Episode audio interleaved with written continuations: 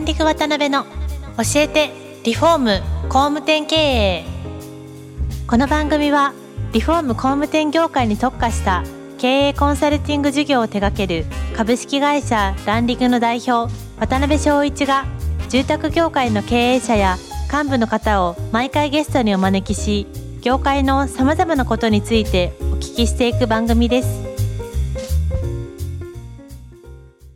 はい、えー皆さんこんにちは。さあ、今週も始まりました。ランリグ渡辺の教えてリフォーム工務店経営第278回目、パーソナリティの渡辺翔一です。えー今回から4週連続でご出演いただきますのは、自分ハウス株式会社、内堀社長です。内堀社長は東京都東大和市出身、1984年生まれの36歳。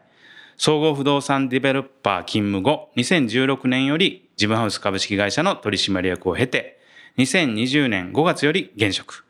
家はスマホで買う時代をテーマに、全国130店舗以上のボランタリーチェーン事業、マンションデベロッパーを対象とした VR 制作事業、東京大学との産学共同開発の AR、AI 事業、日本ユニシスとマイホームマーケット共同事業など、最新テクノロジーを駆使したハウジングテクノロジー企業として、全国のビルダー、工務店、建設会社、不動産会社など、ネットワークを広げておられます。えーそんな内堀社長には会社のこと、今までの足跡、これからのことなどいろいろお聞きしていきたいと思ってますので、よろしくお願いします。よろしくお願いします。はい、内堀社長よろしくお願いします。よろしくお願いしますはい。ご経歴すごいですね。いろんなことにチャレンジ されてらっしゃってて。そうですね。なんかこう、羅列してるような、あのー感じですけれども。ですけど、まだ設立されてね、5年ぐらいでこんないろんな事業をどうんんどん立ち上げられてらっしゃるっていうことで、相当忙しいと思うんですけど、まあいろいろちょっと今日はお聞きしたいなと思ってますんで、よろしくお願いします。よろしくお願いしますはい。で、あの、今回から4回にわたってお送りするんですが、1回目はそうですね、内堀さんのこう人となりみたいなところをいろいろお聞きできたらなと思ってます。はい。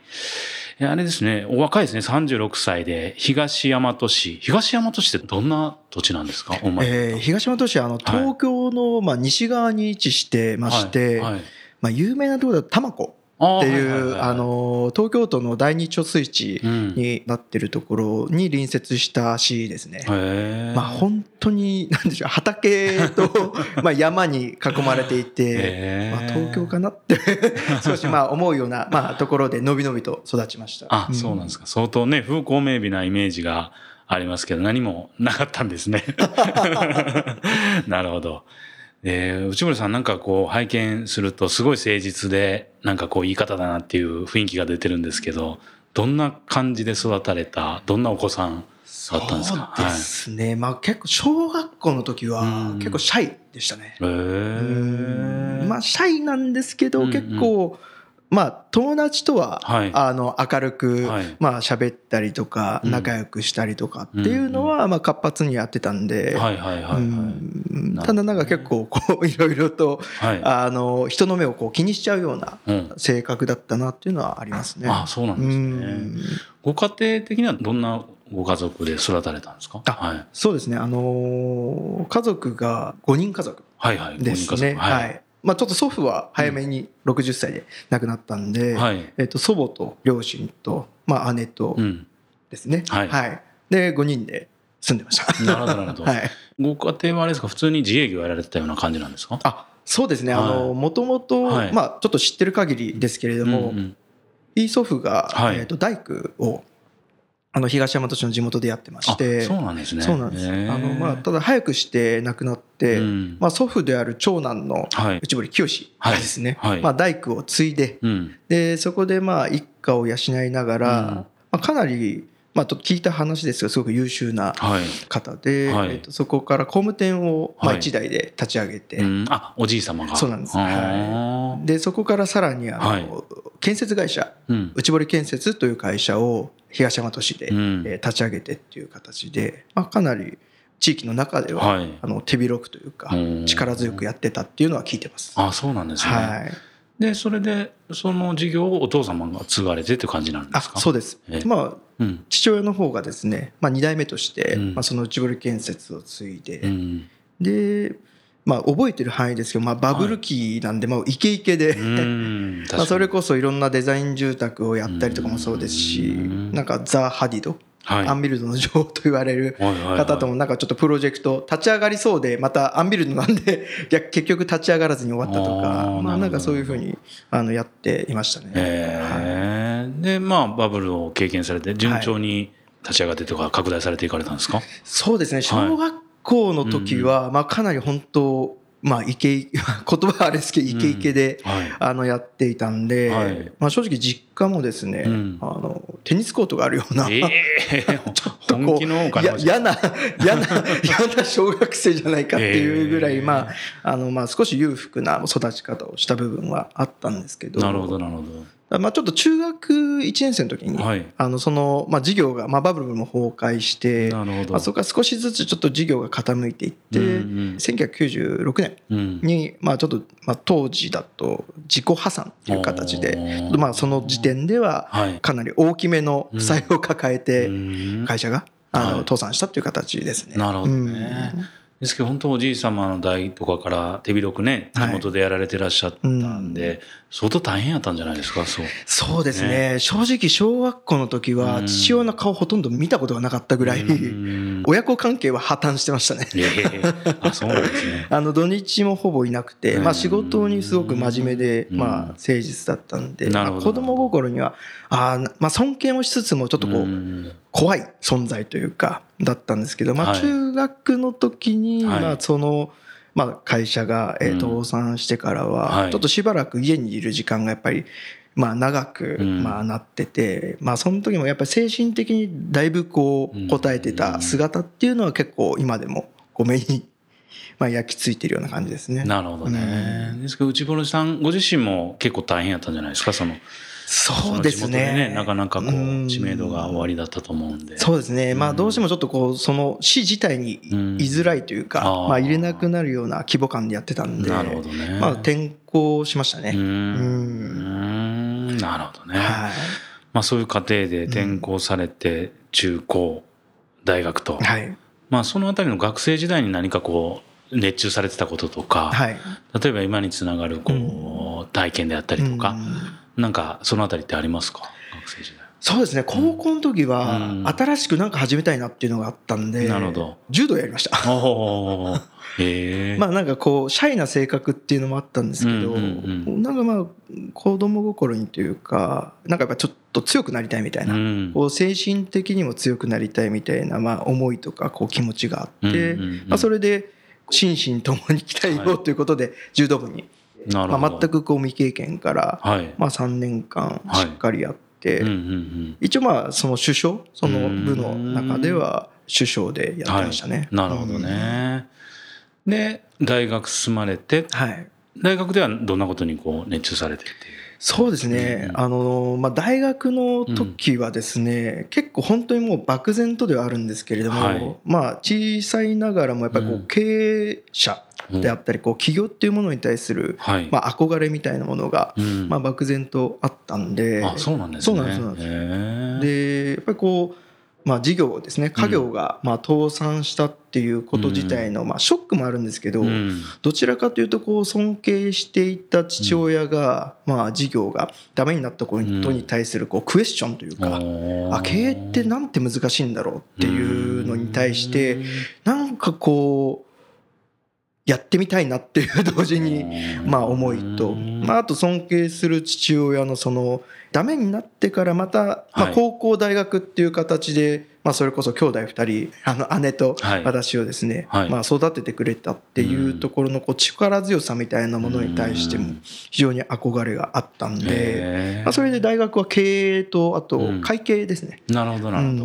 うん、もう学びました。ええですけど一回ね本当中学校ぐらいの多感な時期にものすごいね、うん。ショックなことを、うん経験されて普通だったらちょっとやっぱり独立って 怖いなとかね企業って怖いなって思われるようなところもあると思うんですけど、うん。やっぱり内村さんの中ではあんだけすごい父がうん。失敗した経営っていうものってなんてこんな難しいんだろうみたいなところが先に立ったっていうことなんですか？そうですね。探求してみたいうん。なんかこう探求してみたいっていう思いはありましたね。あ会社経営っていうものはどうやったら逆に言えばまあ継続できるんだろうっていうことに対してこうん。う自分なりにずっとこう引っかかりをはい。持ち続けながらうん。こう過ごしてきたっていう感じでした。なるほどね。で、そっからまあそういうふうにこう独立志向を持たれながら、はい。実際は一社目どっかに勤められたんですよね。あそうですね、はい。あとは結構大学の時に、はい。まあ会計を学びつつもやっぱりなんか早くこう仕事とか社会みたいなものにすごく憧れがあったんで、あそうなんですね。はい、だ結構バイトにかなり明け暮れてましたね、えー、どんなバイトされたんですか？そうですね。3つぐらい掛け持ちしてまして、え あの一つはその高校の時にまあ柔道部がっつりやってたんで、うん。高校の柔道のコーチをそのままお金もらいながら手伝ったりとかうん。あとは無印良品はいはいはいでまあ接客のはいはい。あのアルバイトで当時有楽町でですね結構大きなありましたよね。はい。あったんでまあそこで働いたりとか。うんうん。あとはリクルートのジャランっていうまあ雑誌の編集部でうん。3年間ぐらいアルバイトしてたり。うん。結構インパクトが強かったのはやっぱりリクルートのジャランであ結構3年間。まあアルバイトながらもこうリクルートで働いてる人たちとこう触れ合ったりとか話をしてるところに対してすごくこうまあモチベーションがうん。まあよりこう社会に対して上がっていったっていうのは記憶にありますーなるほどね。なんかね、リクルートの方たちって本当独立志向の方ばっかりなんで、結構ね、刺激を受けますよね。あそうですね。営業でやられたんですか、リクルートは。あいえあの、のーその編集のお手伝いなんでなるほどね。まあ、例えば写真整理したりとか、うんうんうん。まあ、時にはカメラマンさんのお手伝いで温泉地行ってなるほど。ちょっとこう モデルっぽい、まあこともやらせてもらったりとかって、ね。うん、やってましたアシスタントみたいな感じです、なるほど。はい。うんで、まあそこから、あの、まあ独立というか企業みたいなことに興味を持たれながらも、はい。一社目、不動産のデベロッパー会社さんに勤務されたっていうことをお聞きしてるんですけど、どんな基準で就職先を探してて、どんなきっかけでその会社に入られた感じなんですかそうですね、はいやっぱりまあこう企業経営したいっていう、うんうんまあ思いからですね、うん。やっぱりベンチャー企業っていうことをまずは選択肢としては絞っていましてなるほど。うんうん。でその会社がちょうど、まあ、当時ですけど、ジャスダックはい。に、まあ、上場も見据えて準備段階っていうのもあったんで、結構その上場経験もですねはい。上場した会社にいきなり入るんではなくて、うんまあ、まさにその上場のストーリーも一緒になってこう経験できるんじゃないかっていう。まあ、あの気持ちを持ったっていうのが大きかったですね。あとは総合不動産業っていうまあ業種だったので、はい。まあ一つの例えば仲介だけ学ぶとか、うんこう住宅建築だけ学ぶっていうんじゃなくて、うんこう総合的にこう学べるっていうのに対して、まあ、いろんなことをですね、まあ、学びたいなっていうのはすごくあの思いとして強かったんで、うんまあ、それでその地域の中ではですね、はい。結構年間100棟以上やってるようなおー結構あのデベロッパーうんにあの就職しました。なるほどね。で、実際何年ぐらい働かれたんですか、そこで？そうですね。あの、結果的には9年、えー、30歳になる、えー、と年まで働きました。結構がっつり働かれたんですね、9年。そうですね、うん。えー、とそれがですね結構いきさつがあって、はい。まあ、それこそこう上場経験できると思っうん。て入社してからですね、うん。1年後にリーマンショックがうわがっつり。確かにそういうタイミングですね。そうなんです、ん。あの就職したのが2007年だったんですけれどもその時に確か直前期だったんですが、うんやっぱり2008年にですね、はい。リーマンショックになって、うんまあ、上場断念したんですね。でそこでまあ一つこう考えたのが、まあ、はいやっぱりより、まあ、上場をまた目指すっていう軸もありつつ、うんあのその会社がですね、まあ、経験をしたいっていうのもありつつも、はい。なんか一旦こうやっぱ30になる年まではうんなんかこう環境を選ばずにはい。一つこう働き続けるっていうなんか変なこだわりをなんか自分の中で貸してた部分があって、はい。なんかそれでこう区切りを30歳っていうのになんかこう自分の中で決めてましたね。なるほどそこまでやりきってやろうと。そうですね、うん。まあ、あとは一つはやっぱり起業したいとか経営したいって思いはありつつも、はい。じゃあ何で起業したいのかとか、うん。そういったところはあんまり深く当時考えられてなかったんで。なるほど、なるほど。うんだからそこに対してもあまり自分の中で、うん。まあ、漠然としたままだったっていうのもありましたね。なるほどね。